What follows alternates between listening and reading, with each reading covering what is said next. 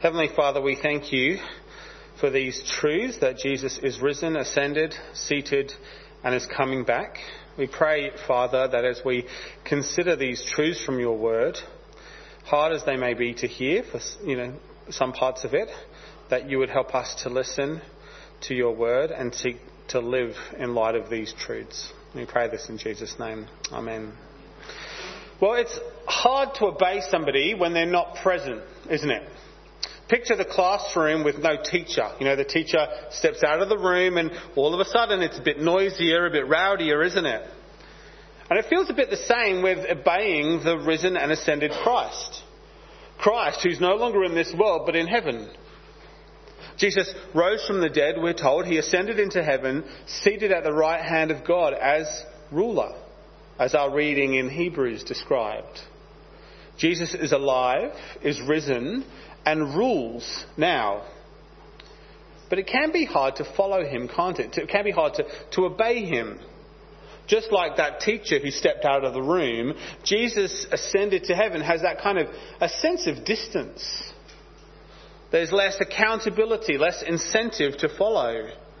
It's easier to give in to our selfish and sinful desires because Jesus isn't present among us in, in person. And this also plays out when we talk with people who don't yet trust Jesus. People say things like, well, I'd believe him if I saw him. Jesus being in heaven makes it difficult for people to see that they actually need to turn to him. He is the ruler.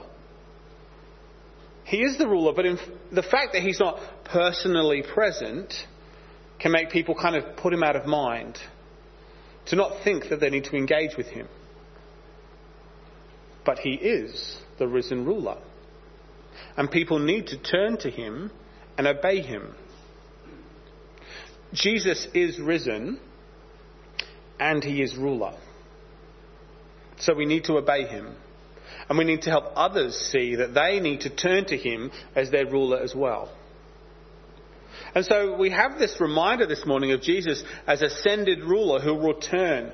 And it's an important reminder for us.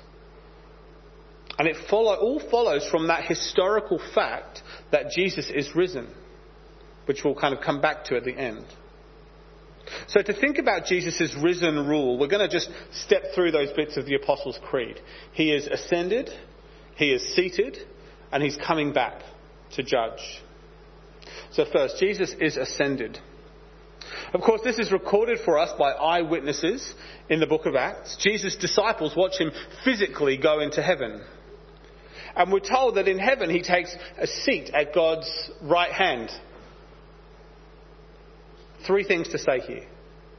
First, Jesus' ascension answers that question of where Jesus is now. He's in heaven. So, where is heaven then? I don't know. We know it's not just up in space or something like this. Someone, someone in my growth group this week said that um, when the Russians first put a man into space, they said, We're up here and there's no heaven, kind of to the propaganda of Russian um, communist atheism. It's not just about space, but it is a location where God is. Jesus is in heaven. Second, Jesus is there physically. He is there physically in his resurrected body. Now, this is an important point to make because if Jesus isn't there physically in his full humanity and full divinity, then he won't be, wouldn't be able to be our advocate and mediator with God the Father. Thirdly, it means that this Jesus, who is seated at God's right hand, is our perfect mediator. He's the perfect one to intercede on our behalf. Not only because he's fully human like we are, but this perfect mediator, mediator is at the Father's side. The perfect position for him to advocate on our behalf. Like having the ear of the person who has an ear of the king. We have an in with our Creator God. Jesus is our direct line to God. And of course, this is the reason that we can offer our prayers to, to our Heavenly Father confident that God hears them. We pray to God the Father through Jesus, our mediator, our perfect, risen and ascended mediator, by the power of the Spirit. And so as the risen Jesus is seated at God's Father, sorry, as the risen Jesus is seated at the Father's right hand, we have confidence to bring our prayers to our Heavenly Father. The risen Jesus is ascended. Second, the risen Jesus is also seated. We're told that not only is Jesus in the heavenly throne room, but he is seated at God's right hand. Now, this picture of sitting at God's right hand is a picture of rule, Jesus' rule. He is God's right hand man, if you like. He is seated on the throne as God's ruler. And there are a couple of things that we can take away from this Jesus' sitting down to rule. First, it shows that Christ's work on the cross is completely done. As we had in that reading from Hebrews, in verse 3 of Hebrews 1, after he had provided purification for sins, he sat down at the right hand of the majesty in heaven. Jesus' work of saving his people is done. It is complete. It is finished. And so he is able to sit on his throne. Like sitting down to enjoy a cold drink after you've mowed the lawn. The work is done. And so the truth of the risen Jesus ascended to heaven, seated at the right hand of God, gives us assurance of our salvation. We know the work is done, completely done. Second, Jesus sitting at the right hand of the Father shows us that Jesus has sat down to rule. In Ephesians 1 it says this, God raised Christ from the dead and seated him at his right hand in the heavenly realms, far above all rule and authority, power and dominion, and every title that can be given. Not only, not only in the present age, but also in the one to come. Jesus is seated as ruler. Ruler over all. And so that picture before about Jesus having a, you know, a cold drink as he's appreciating his freshly mown lawn is not quite right. Jesus is not just sitting down to kind of rest and enjoy the fruit of his labour. It's slightly more than that because Jesus' work isn't done. His work of salvation is done, but his work of rule has just begun. Like the conquering king, who after victory can take his seat on the throne rather than the saddle of the warhorse. Jesus is the one who God has established as ruler over all. He has his, all his enemies put under his feet. They are bowing the knee to him as ruler. And that bowing of the knee is something that everyone will do. That's what Philippians 2 tells us. Therefore, God exalted him to the highest place and gave him the name that is above every name, so that at the name of Jesus every knee should bow, in heaven and on earth and under the earth. Every tongue confess that Jesus Christ is Lord to the glory of God the Father. The risen Jesus is the ruler. And he's the ruler over all. There's no one or no situation over which he is not the king. And so that means that he's the one to obey.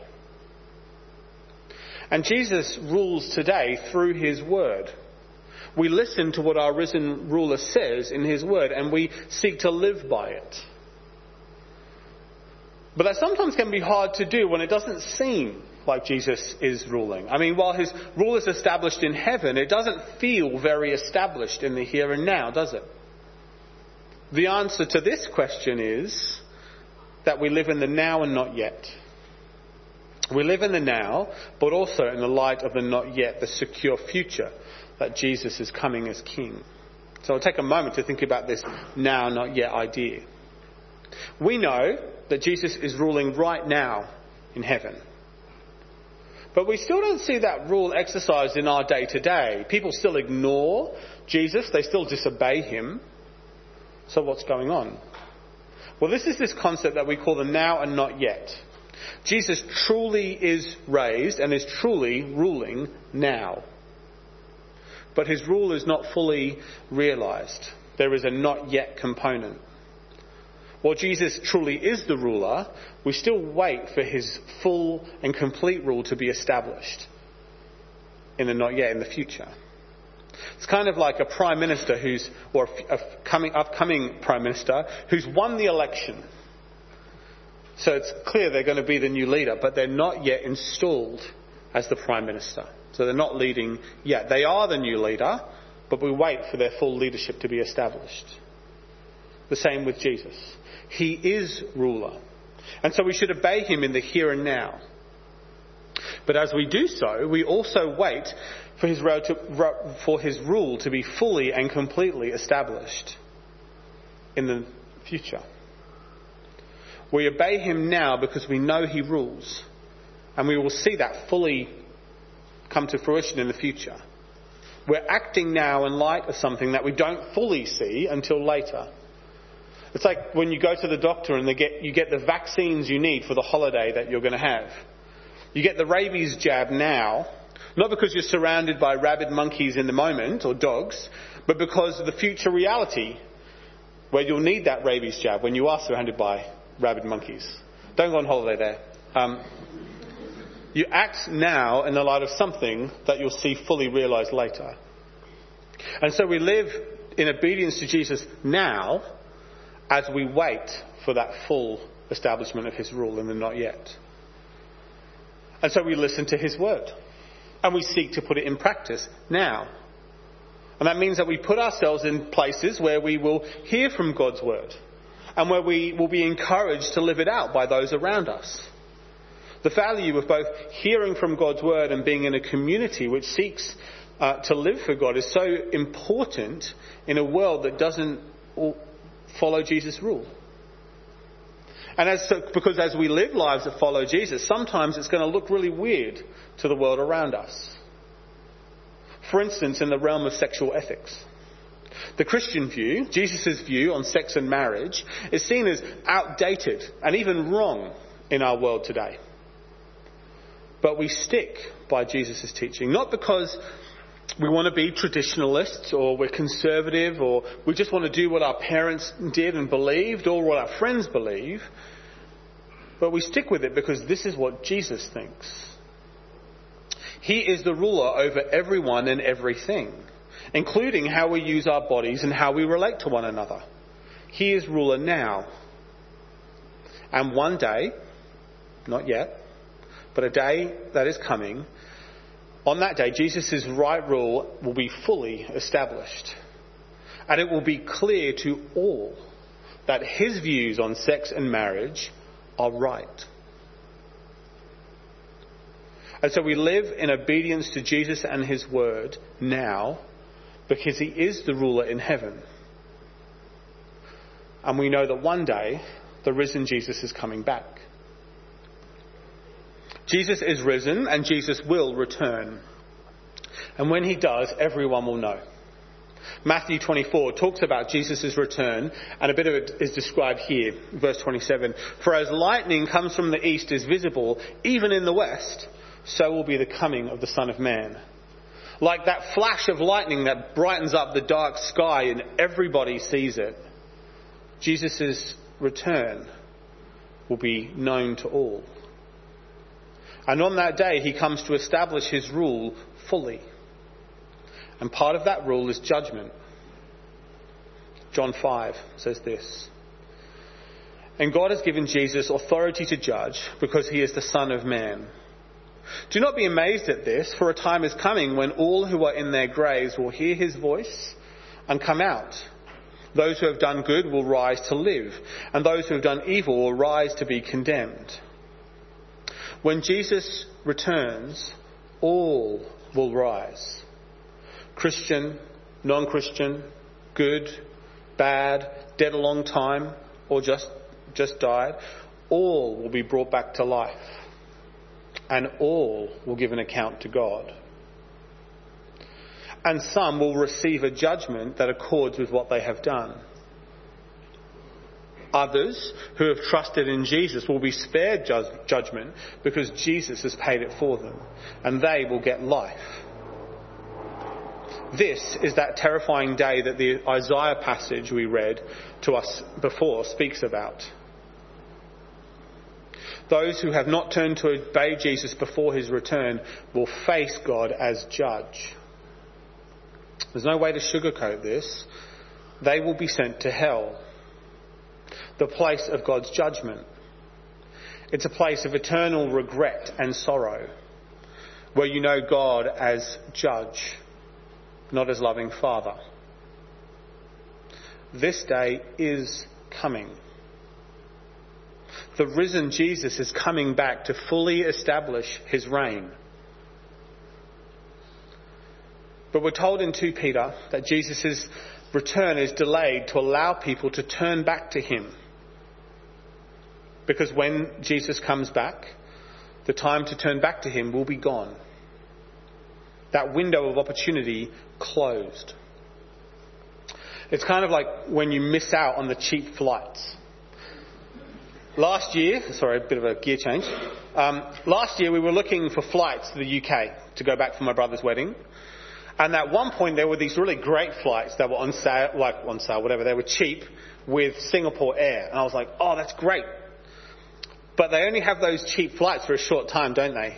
And then the price jumps up. And so I missed those Singapore flights and I had to get other ones. Um, I missed that window of opportunity. We have a window of, of opportunity now to tell people about Jesus. The time is now to tell people about Jesus and tell them that they need to bow the knee to him as ruler. For there's a day coming when he will return and he will call out names. The names of those who are spared judgment and will be taken with him to be in heaven. And whether you go to be with Jesus or whether you face his judgment, that is decided now. There's actually a song that speaks about this moment. I'm not going to, I'm going to, not going to sing it to you um, but I'll read it, read it. There's a voice that pierced the grave, a power that rolled the stone away, the sound of life. I know I'm saved. The voice of God has called my name. So I will rise, and in the air, behold the glory of the King. I will not fear to meet him there. I know my life is hid with him. For God's people, this verse is a wonderful reminder of what will happen on that day. Rise in the air, not fear to meet the King, because my life is hid with him. But this day will not be good for all. Some will not want to meet Jesus on that day. They will fear to meet him on that day. I was at a conference a few years ago, and this idea of Jesus' return was brought up in the talks. And the speaker spoke about how Jesus will call out names on that day. And he asked us whether the names of the people we knew would be called on that day. And as I considered what he said, I broke down in tears. I'm not a big crier, but I was moved by the thought of my brother who lives in the UK. He doesn't follow Jesus. And I live so far from him. I don't get much opportunity to talk with him, and so I, I don't have those opportunities to share the gospel with him, and I was feeling really overwhelmed. Will his name be called on that last day? And thankfully, I was with a pastor at the conference who was sitting next to me, and he gave me some really wise counsel. So even though I was feeling very overwhelmed by it all and my inability to, you know, talk to my brother, and he told me, remember that it's God who is the one who saves. So pray. And that's been my prayer ever since, praying for opportunities that I might have, of which I've had a few over the years, and praying that God would raise people around Him to share the gospel with Him. We are in the window of opportunity now. And so we pray. We ask that God, because it is God who is the one who calls His people and we look for every opportunity we can to tell people to turn to Jesus. We look for every opportunity, even creating opportunities, if we must.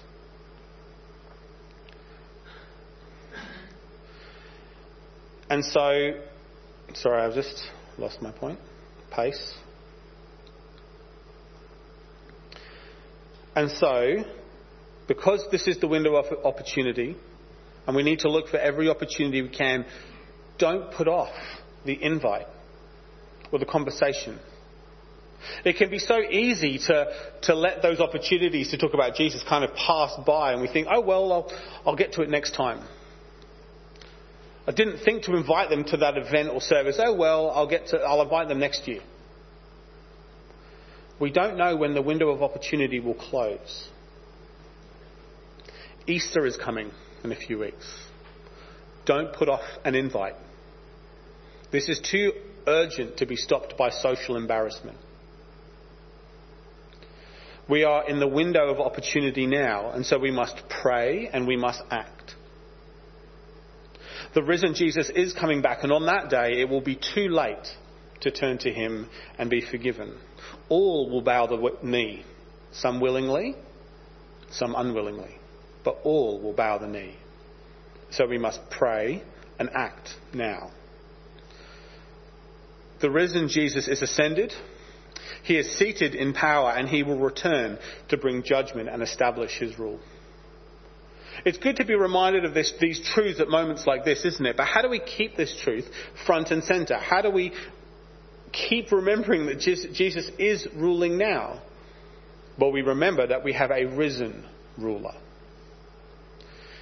It can be hard to obey Jesus when he's not present amongst us.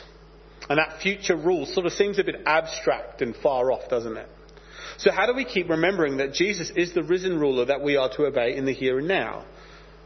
Well, I think we remember that Jesus is our risen ruler. We hold on to the fact, the historical fact, that Jesus is risen from the dead. And as we remember this, we remember that he is risen to rule. This is where I go when I have those doubts and I'm tempted to ignore Jesus' rule in my day to day. Do I think he rose from the dead? That's the question I ask myself.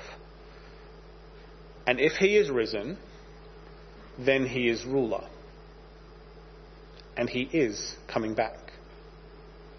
Though the teacher has left the room for the moment, they are coming back. Jesus is risen, and so he is ruler, and he is coming back. And so I need to listen to him and obey him.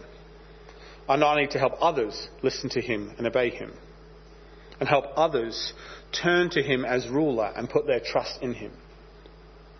This is what we all need to do. Jesus is our risen ruler. So let's obey Him and help others to obey Him as well. Let's pray that we would do that. Heavenly Father, we thank you that Jesus is risen and seated at your right hand now. Thank you that we can come to you in prayer because Jesus intercedes on our behalf to you. Please help us to keep Jesus' rule in mind as we live our lives now. Help us to know that Jesus is our risen ruler and so live lives that obey him. Please, Father, work in the hearts of those we know and love who don't yet trust Jesus. Please give us opportunities to share the gospel with them. Please, would you work in their hearts to turn them to obedience in Christ, to put their trust in Jesus. Please, Father, save them. Amen.